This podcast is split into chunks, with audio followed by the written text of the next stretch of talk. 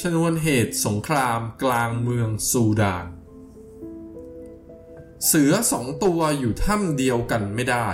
น่าจะเป็นคำนิยามที่ใกล้เคียงที่สุดกับสถานการณ์ในซูดานปัจจุบันนี้ครับ สงครามกลางเมืองซูดานที่เกิดขึ้น มีผู้บาดเจ็บและเสียชีวิตเป็นจำนวนมาก ประชาชนอยู่กันอย่างหวาดผวา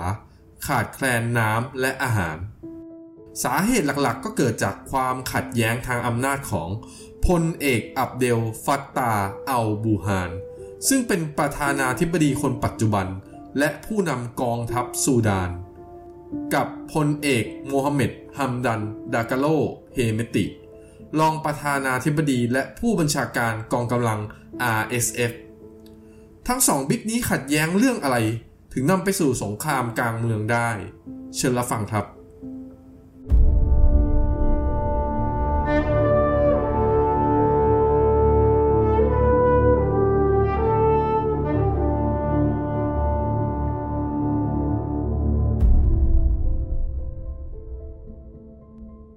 Long story short, ก่อนอื่นผมต้องขอเล่าsetting ของประเทศซูดานก่อนนะครับว่าซูดานเนี่ยเป็นประเทศที่ตั้งอยู่ในทวีปแอฟริกาตอนเหนือ ทิศเหนือเนี่ยติดกับประเทศอียิปต์ทิศตะวันออกติดทะเลแดง มีพื้นที่ประมาณ 1.8 ล้านตารางกิโลเมตร หรือใหญ่กว่าประเทศไทยประมาณ 3 เท่าครับ มีประชากรประมาณ 45 ล้านคน เมืองหลวงชื่อเมืองคาร์ทูมซูดานเนี่ยเป็นประเทศที่ไม่มีทรัพยากรมากนัก แต่กลับมีความสำคัญทางยุทธศาสตร์เป็นอย่างมากครับ เพราะว่าทิศตะวันออกเนี่ยพอติดทะเลแดงใช่ไหมครับ ทะเลแดงก็ดันเป็นเส้นทางการขนส่งน้ำมันที่สำคัญในภูมิภาคนี้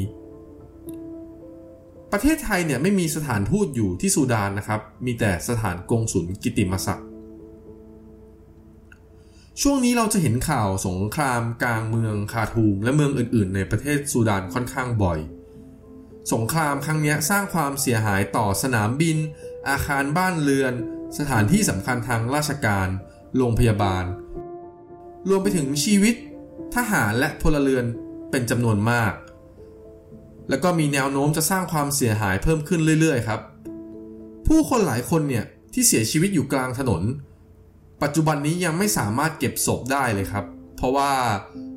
พื้นที่บริเวณนั้นเนี่ยดันอยู่ในพื้นที่สมรภูมิสู้รบพอดี ประชาชนที่ยังมีชีวิตอยู่เนี่ยก็ต้องอยู่กันอย่างหวาดผวาออกไปไหนไม่ได้ ไม่มีทั้งไฟฟ้า ประปา น้ำสะอาดแล้วก็อาหาร ที่มาที่ไปที่จะนำไปสู่ความขัดแย้งบานปลายเป็นสงครามกลางเมืองในซูดานเนี่ยเป็นมาอย่างไร วันนี้ผมและรายการ Long Story Shot จะมาเล่าให้ฟังครับ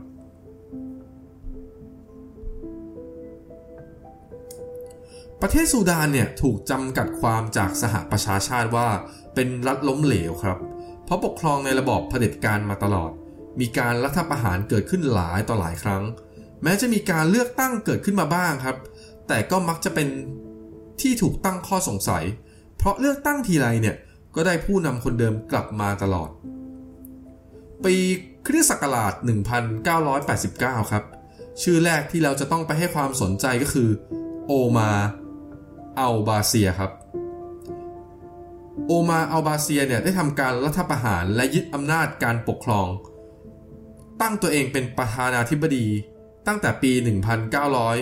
1992 ถึงปี 2019 ครับ ก็คือ รัฐประหารเสร็จใช่ไหมครับ ก็ทอดระยะเวลาไปสักพักหนึ่งก่อนจะตั้งตัวเองเป็นประธานาธิบดี ซึ่งระยะเวลาที่โอมาอัลบาเซียครองอำนาจเนี่ยกินระยะเวลาเกือบ 30 ปีเลยครับ ระหว่างดำรงตำแหน่งประธานาธิบดีของโอมาเนี่ยก็มีเหตุการณ์สำคัญสำคัญเกิดขึ้นหลายเหตุการณ์ครับ ไม่ว่าจะเป็นการที่ตอนใต้ของประเทศเนี่ยขอเป็นเอกราช กลายเป็นประเทศซูดานใต้ หรือสงครามปราบกบฏในแคว้นดาฟู โดยเฉพาะในสงครามปราบกบฏในแคว้นดาฟูตรงนี้เนี่ยมีความน่าสนใจดังนี้ครับ ก็คือประธานาธิบดีโอมาเนี่ยให้การสนับสนุนกลุ่มติดอาวุธกลุ่มหนึ่ง ชื่อว่าจันจาวีดกลุ่มจันจาวีดเนี่ยมีชื่อเสียงอื้อฉาวในการปราบปรามกลุ่มกบฏในแคว้นดาฟูอย่างโหดเหี้ยม จนถูกตั้งข้อหาสังหารหมู่จากองค์การระหว่างประเทศ กองกำลังกลุ่มติดอาวุธนี้เนี่ย ภายหลังพัฒนามาเป็นกองกำลังสนับสนุนเคลื่อนที่เร็ว ภาษาอังกฤษก็คือ Rapid Support Force หรือ RFS นั่นเอง ซึ่งเป็นกองกำลังลบกึ่งทหารที่ไม่ได้สังกัดกองทัพซูดานครับ แต่ว่าขึ้นตรงกับประธานาธิบดี กองกำลัง RSF เนี่ยมีผู้นำทหารคนหนึ่ง ชื่อโมฮัมเหม็ดฮัมดัน ดากาโล เฮเมติ อ่า ชื่อที่ 2 นะครับ กองกำลัง RSF เนี่ยมีอิทธิพลมากขึ้นเรื่อยๆ จนมีอำนาจขนาดสามารถแทรกแซงความขัดแย้งในประเทศเพื่อนบ้านอย่างเยเมน และลิเบีย รวมทั้งเข้าควบคุมธุรกิจเหมืองทองคำหลายแห่งในซูดานได้ครับ โอมาอัลบาเซียเนี่ยมีอำนาจช่วงปี 1989 ใช่ไหมครับ ซึ่งเป็นปีที่สงครามเย็นสิ้นสุดลงไปแล้ว อุสมะบินลาดินครับ ที่ก่อนหน้านี้ได้ก่อตั้งกลุ่มอัลกออิดะห์เพื่อช่วยเหลือ CIA ของสหรัฐมาก่อน แต่พอสงครามเย็นสิ้นสุดลงใช่ไหมครับ ก็เลยย้ายตัวเองครับจากอัฟกานิสถานไปซาอุดิอาระเบีย ต่อมาครับปีคศ 1990 เกิดสงครามอ่าวเปอร์เซียขึ้นครับ ซัดดัมฮุสเซน บุกคูเวต ทำให้สหรัฐอเมริกาครับมาตั้งฐานทัพในประเทศซาอุดิอาระเบีย และประเทศรอบอ่าว บินลาดินในตอนนั้นครับไม่เห็นด้วยและแสดงออกถึงการต่อต้าน การที่สหรัฐเข้ามาตั้งฐานทัพในกลุ่มประเทศรอบๆออ่าวทำให้ซาอุดิอาระเบีย ไม่อยากให้อยู่ต่อครับ บินลาดินก็เลยต้องหนีไปอัฟกานิสถาน ซึ่งต่อมาก็ถูกไล่ล่าครับ ก็เลยต้องหนีไปที่ซูดาน สาเหตุที่บินลาดินเนี่ยเลือกหนีไปที่ซูดาน ก็เนื่องมาจากซูดานเวลานั้นเนี่ยอนุญาตให้ชาวมุสลิมเข้าประเทศโดยไม่ต้องขอวีซ่า ประกอบกับบินลาดินเวลานั้นเนี่ยเป็นคนรวยคนหนึ่งใช่ไหมครับซูดานก็เลยต้อนรับเป็นอย่างดี โดยหวังให้บินลาดินเนี่ยเข้ามาลงทุน การกระทำแบบนี้เนี่ยทำให้สหรัฐอเมริกา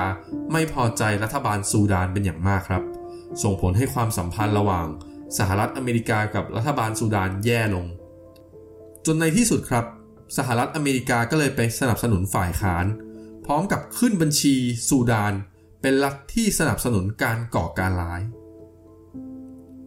แต่ต่อมาครับเกิดเหตุ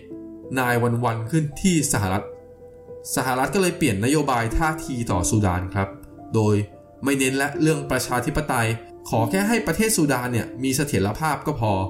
ทำให้ความสัมพันธ์ระหว่างทั้งสองประเทศเนี่ย ค่อยๆดีขึ้นตามลำดับอีกครั้งหนึ่ง วันเวลาผ่านไปครับ ปีที่สำคัญปีหนึ่งของประวัติศาสตร์ซูดานก็คือปีคริสตศักราช 2019 เกิดเหตุการณ์ประท้วงในประเทศซูดานครับ เพื่อเรียกร้องประชาธิปไตย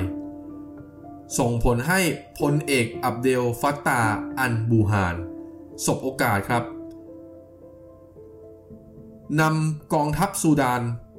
ร่วมมือกันกับพลเอกมูฮัมหม็ดฮัมดัน ผู้นำกองกำลัง RSF ทำการรัฐประหารประธานาธิบดีโอมา เป็นผลสำเร็จก่อนจะจับประธานาธิบดีโอมาเนี่ยขังคุกจนถึงทุกวันนี้ ตอนแรกเนี่ย ที่ทั้งสองบิ๊กร่วมมือกันทำรัฐประหารโค่นล้มโอมา และร่วมกันปกครองซูดานเนี่ย ประชาชนซูดานดีอกดีใจใหญ่เลยครับ เริ่มมีความหวังว่าประเทศตัวเองเนี่ย จะเข้าใกล้ประชาธิปไตยอีกครั้งหนึ่ง ได้ปลดแอกจากการกดขี่ของทหารเสียที แต่ไปไปมาๆครับ กลายเป็นว่าซูดานเนี่ย ก็ยังคงอยู่ใต้การปกครองของเผด็จการทหารเหมือนเดิม แค่เปลี่ยนคน ภายหลังการทำรัฐประหารครับ คณะรัฐประหารได้ตั้งสภาทหาร เพื่อเปลี่ยนผ่านไปสู่รัฐบาลพลเรือน และสัญญากับประชาชนว่า อีกไม่นานครับจะให้เลือกตั้งก็คือราวๆปี 2022 แต่ว่ายังไม่ถึงปี 2022 ครับ ทนแรงกดดันจากหลายฝ่ายไม่ไหวครับ ก็เลยแปลงสภาพสภาทหารกลายเป็นสภาอธิปไตยเพื่อการเปลี่ยนผ่าน แล้วก็แต่งตั้งนายกรัฐมนตรีจากพลเรือนขึ้นมาบริหารประเทศ ซึ่งสภาอธิปไตยเนี่ยได้มีข้อตกลงข้อหนึ่งว่าสมาชิกในสภานี้เนี่ย จะไม่มีสิทธิ์ลงเลือกตั้งที่จะเกิดขึ้นในครั้งต่อไป เพื่อป้องกันการสืบทอดอำนาจครับ แต่ยังไม่ทันอะไรเลยครับ เดือนตุลาคมปี 2021 ประชาธิปไตยของซูดานก็ยังคงต้องรอคอยต่อไปอีก เมื่อพลเอกอับเดลครับ ได้ทำการรัฐประหารยึดอำนาจอีกครั้งหนึ่ง ตั้งสภาทหารและขึ้นปกครองซูดานเองครับ สาเหตุหลักๆ ที่พลเอกอับเดลตัดสินใจทำการรัฐประหารก็มาจากการที่รัฐบาลพลเรือนเนี่ยมีความพยายามจะลดอำนาจของกองทัพลงนั่นเอง โดยก่อนการทำรัฐประหาร 2-3 วันเนี่ยซูดานเพิ่งทำข้อตกลง ปรับระดับความสัมพันธ์กับอิสราเอล ให้ความสัมพันธ์ประเทศทั้งสองเนี่ยดีขึ้น สาเหตุที่ซูดานกระทำแบบนี้ก็หวังให้อิสราเอลเนี่ย ไปช่วยพูดคุยกับสหรัฐให้ครับ ถ้าหากนายพลอับเดลเนี่ยทำการรัฐประหารอีกครั้งนั่นเอง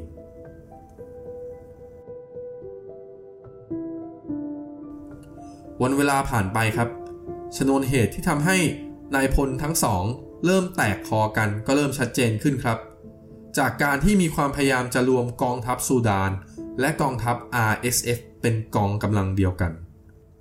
ซึ่งการรวมทั้งสองกองทัพให้เป็นกองทัพเดียวเนี่ย เป็นหนึ่งในเงื่อนไขการพาประเทศซูดานเข้าสู่ประชาธิปไตยครับ แต่ปัญหาก็คือ เมื่อถ้าตัดสินใจรวมกองทัพกันแล้วเนี่ย ใครจะใหญ่กว่ากัน จะแบ่งอำนาจกันยังไง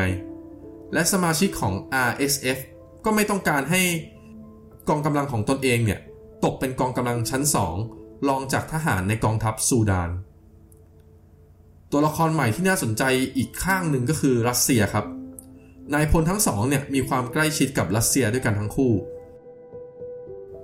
พลเอกโมฮัมเหม็ดฮัมดัน ผู้นำ RSF เนี่ยอยากให้รัสเซียมาตั้งฐานทัพที่ท่าเรือซูดานครับ แต่ทางกองทัพที่นำโดยพลเอกอับเดลประธานาธิบดีเนี่ยไม่ได้ไม่เห็นด้วยนะครับที่จะให้รัสเซียเข้ามา แต่มองว่าสิทธิ์ในการอนุญาตให้รัสเซียเข้ามาตั้งฐานทัพเนี่ยควรเป็นอำนาจของกองทัพมากกว่า นายพลทั้งสองจึงพยายาม เพิ่มอำนาจของตัวเองสร้างเรตติ้งครับให้รัสเซียสนใจ สถานการณ์แบบนี้ตึงเครียดขึ้นทุกทีครับ ก่อนที่จะเปิดฉากลบกันเมื่อช่วงกลางเดือนที่ผ่านมา โดยทั้งสองฝ่ายเนี่ยต่างก็เป็นกองทัพใช่ไหมครับ มีอาวุธหนักด้วยกันทั้งคู่ และกองกำลังทั้งสองก็มีความเชี่ยวชาญทางด้านการรบ มีประสบการณ์ในการสู้รบเป็นอย่างดี เป็นที่น่าสังเกตว่าไม่กี่เดือนก่อนที่สงครามกลางเมืองซูดานจะเกิดขึ้นเนี่ย ตัวแทนระดับสูงทั้งจากสหรัฐอเมริกา สหภาพยุโรป อิสราเอล ซาอุดิอาระเบีย UAE เนี่ย ได้เดินทางไปเยือนเมืองคาทูม ก่อนจะออกมาประกาศอพยพพลเมืองของตนเอง โดยไม่มีสัญญาณการแจ้งเตือนให้ระวังภัยก่อนเลยครับ แสดงให้เห็นว่าพวกชาติเหล่านี้เนี่ยเขาเห็นสัญญาณมาก่อนหน้านี้ สักพักหนึ่งแล้ว สหประชาชาติ ประชาคมโลก กลุ่มสันนิบาตอาหรับเนี่ย ได้มีความพยายามเรียกร้องให้ทั้งสองฝ่าย ยุติการสู้รบและหันหน้ามาเจรจากัน แม้กระทั่งสหรัฐ ก็ได้รับผลกระทบจากเหตุการณ์นี้ไปด้วยนะครับ เนื่องจากขบวนรถทางการทูตของสหรัฐในซูดานเนี่ยถูกกระสุนไม่ทราบฝ่ายยิงใส่ แต่โชคดีครับที่ทุกคนในขบวนรถปลอดภัย ตอนนี้ครับหลายฝ่ายต่างกังวลว่าการสู้รบในซูดานเนี่ย อาจจะลุกลามบานปลายกลายเป็นสงครามกลางเมืองที่ซ้ำเติมปัญหา ความยากจนและภาวะเศรษฐกิจถดถอยของชาวซูดานเข้าไปอีก เพราะปัจจุบันนี้ครับซูดานก็ติดอันดับประเทศยากจนอันดับต้นๆของโลกอยู่แล้ว แม้ว่าล่าสุดครับ ทั้งสองฝ่ายจะยอมหยุดยิงชั่วคราว เพื่อเปิดทางให้ประชาชนได้อบพยพ และกักตุนอาหาร แต่นายพลดากาโล ผู้นำกองกำลัง RSF เนี่ยประกาศว่ากองกำลัง RSF จะไม่หยุดจนกว่าจะยึดฐานทัพของกองทัพซูดานได้ทั้งหมด ขณะที่กองทัพซูดานก็ไม่น้อยหน้าครับ ประกาศว่าจะไม่เข้าร่วมการเจรจาใด ๆ ทั้งสิ้น จนกว่ากองกำลัง RSF จะสลายตัว นักวิเคราะห์ส่วนใหญ่จึงเชื่อว่า ถ้าหากทั้งสองฝ่ายไม่สามารถเจรจาหาข้อยุติลงได้ สงครามครั้งนี้จะไม่มีผู้ชนะเด็ดขาดในเร็ววันนี้ และอาจกลายเป็นสงครามที่ยืดเยื้อต่อไปอีกหลายเดือน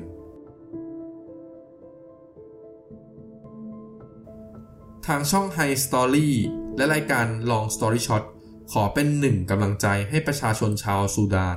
และขอให้สงครามกลางเมืองในซูดาน สิ้นสุดลง อย่าลืมกดถูกใจกดติดตามให้ด้วยนะครับ